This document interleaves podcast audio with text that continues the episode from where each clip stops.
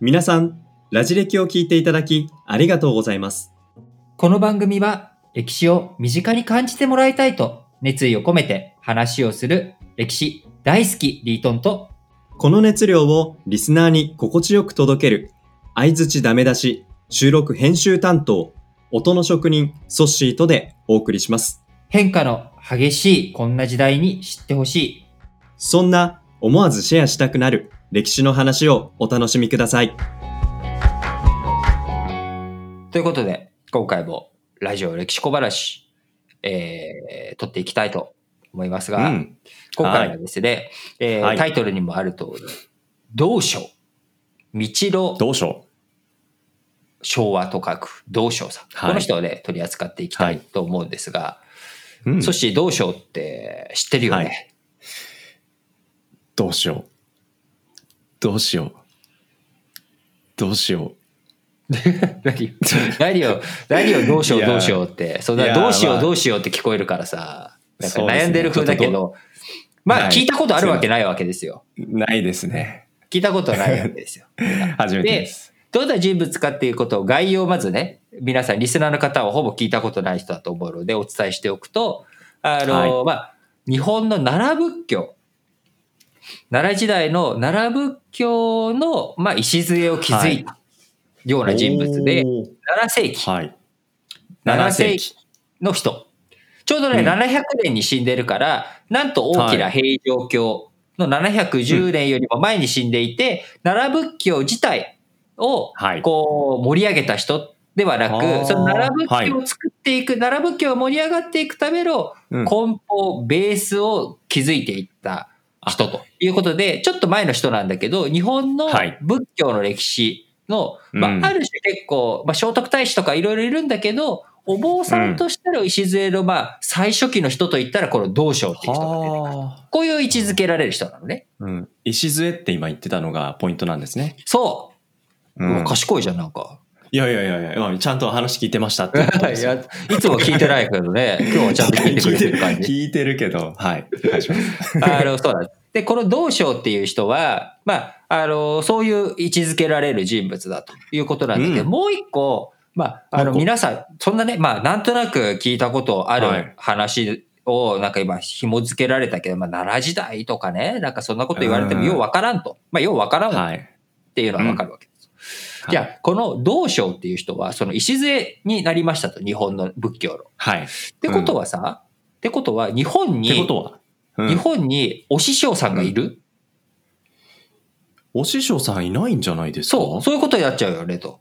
じゃあ、彼、そう、お師匠あさんがいた？どこにお師匠さんがいたかというと、彼は中国に留学しに行くわけです。ああ。この時代、剣、剣投資。そう、遣唐使。唐の時代のはあ中国に行くんだけども、中国のそのはい唐という国もうん。できたばっかなタイミングでもあるわけ。できて、はまあ、えー、道昭が留学しに行ったのが25歳の時だっていうふうに言われているから、まあ、おー650年代ぐらういなので、唐という国ができて、まだ30年、40年ぐらいのタイミングですよ。すよね。だからその、の道昭自体も若いし、唐という国自体も若いと。うん。でもその唐という国には仏教で有名なはいある人物がそのタイミングで出てきていて、誰かというと三蔵法師。三蔵法師？そう。三蔵法師。あの、はい西遊記に出てくる三蔵法師はあくまでもお話なんだけれども、そのモデルになった人物。はあ。ってことは、インドに、インドから中国に仏教を持ってきた人。えっ、とね、実はその三蔵法師という人は中国から天竺、インドに留学しに行ったというか旅をしに行って、そこでお経とか経典を持ち帰ってきたっていうこと。だかあら、ー今のソッシーの言い方だと、インドから中国に来た人ってなっちゃうんだけど、中国からインドに行って帰ってきた人なわけ。中国人。そっかそっか。中国の方で。そう、中国の人三蔵法師。この人のは弟子として、だから、あの、孫悟空だよ、孫悟空。三国だ。すごい。まあ、孫悟空はね、孫悟空は三蔵法師が天竺に行くときにいろいろ助けてくれた、諸八海とか佐護城とかの流れだけど、うんあの、まあ、それは、さ、あのね、西遊記のお話の話だけど、うん。そこの三蔵法師が、唐の都、長安に戻ってきたタイミング、戻ってきた後にはい、道昭が日本からやってきて、はあ。あの、三蔵法師のお弟子さんになるという、こういう、すごいなんか、運流れがいたタイミングですね。まあ、まさにね、その中国としても、えー当時中国の仏教がこう盛り上がっていくっていうタイミングに、東の国からやってきた道昭という人。うん。師匠は、師匠の三蔵法師は中国からインドに行って中国に帰ってきた。うんうんうん。今回の我々が話している道昭さんは日本から中国に行って、中国から日本に帰ってきた。ということで、あまあ、なんか親近感があったんでしょうな。その三蔵法師という人は、あうの、ん道昭と出会って、はい。まだ若い道昭に対して、こういう風に言ったっていう話が残ってるんですけど、この僧侶は？この僧侶は、多くの人を、この僧侶っていうのは道昭ね。道書を指して、はい。道昭は多くの人を仏教を教える人になるだろう。多くの人に仏教を伝える人になることになるはずだから、ここの人を異国の人だと思って軽んじてはいけない。私、三蔵法師が天竺、インドに行った時、人家もなく食べ物もない。そんな状況でうん飢え死にしそうになったことがあったんだと。いや、旅はきついですよ。その時、一人の僧侶が梨を恵んでくれた。三蔵法師。はい。で、わ私は力を取り戻してインドにたどり着くことができたんだけど、あの時の僧こそ、道昭の前世である、みたいな。うわーだからこれほど、この、自分にとっては恩人の末裔だとうん。いう輪廻転生したね。そう、型なんだとうんいうことで、なんと、三蔵法師と同じ部屋に住んで、すごい。そのお寺の中で、師匠と同じ部屋で住む。これも、だからまさに部屋住みですよ。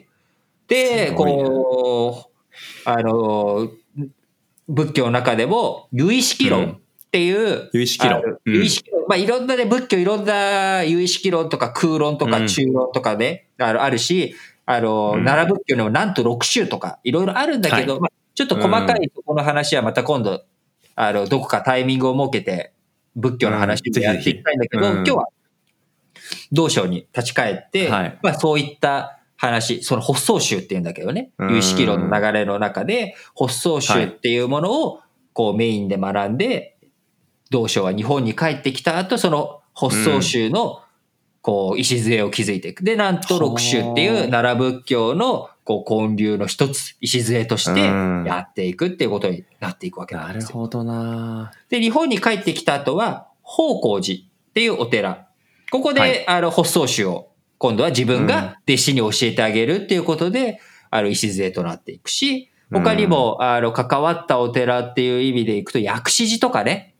はあ、あ、それも奈良の有名なお寺の一そうつですよね。そうそうそう。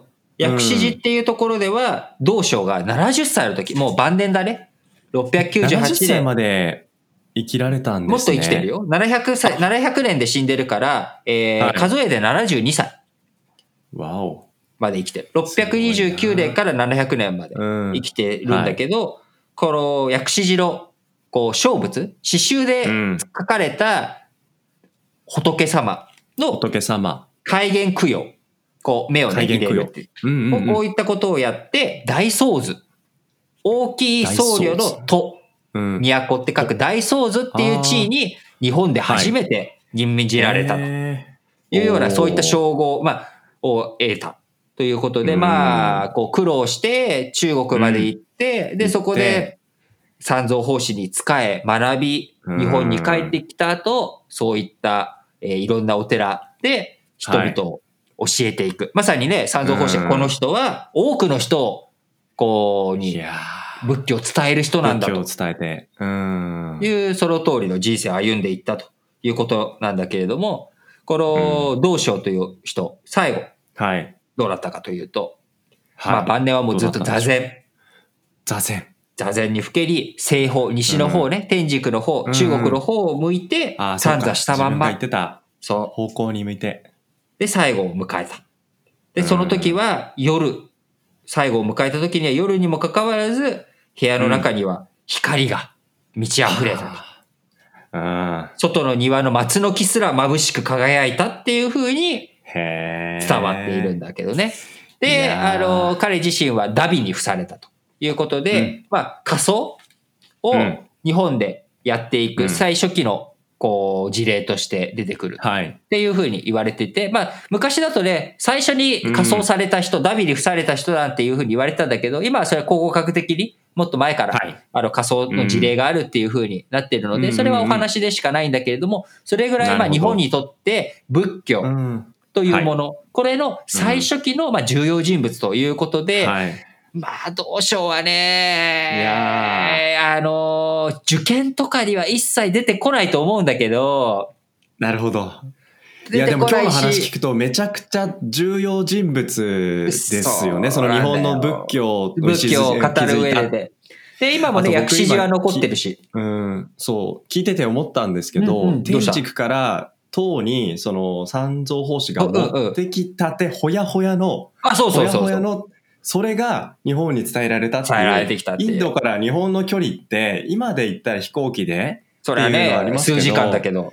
うん。ね、日本と中国の間海があって、で、中国ももう広いね、大陸を。中国からインドに行くためにやっぱヒマラヤとかそっちも越えていかなきゃいけないから、うん、なんかその苦労を、うん、いいタイミングでその苦労をそこう引き取って、しかもね、うん。それをもう教えない、ただじゃ教えないとかじゃなくて、いや、お前前世で梨恵んでくれたやつだから、教えたるわっていうエピソード。ね。これなんかうん。なかなか日本の最初っていうとこう、こういうふうに思っていくと、あのー日本の礎を築いた人はもちろん日本人なんだけど、日本人だけでそんなことができるわけじゃなくて、世界、はい。い、ろんなところにつながっている。今我々うん。現代においても、まあ、日本という国でガラパゴス化してね、何か新しいことを作っていくっていうよりかは、うん。やっぱり、例えば西海岸、あるいは中国、はい。えーインド、いろんなところからいろんなものを学んで、新しい、こう、サービスとか、新しいビジネスとかの展開を。できていくうんっていう上でも、やっぱり交流とか学び合いっていうこと、はい。刺激っていうのはすごく大切なんだなって、この同章のエピソードからも思いました。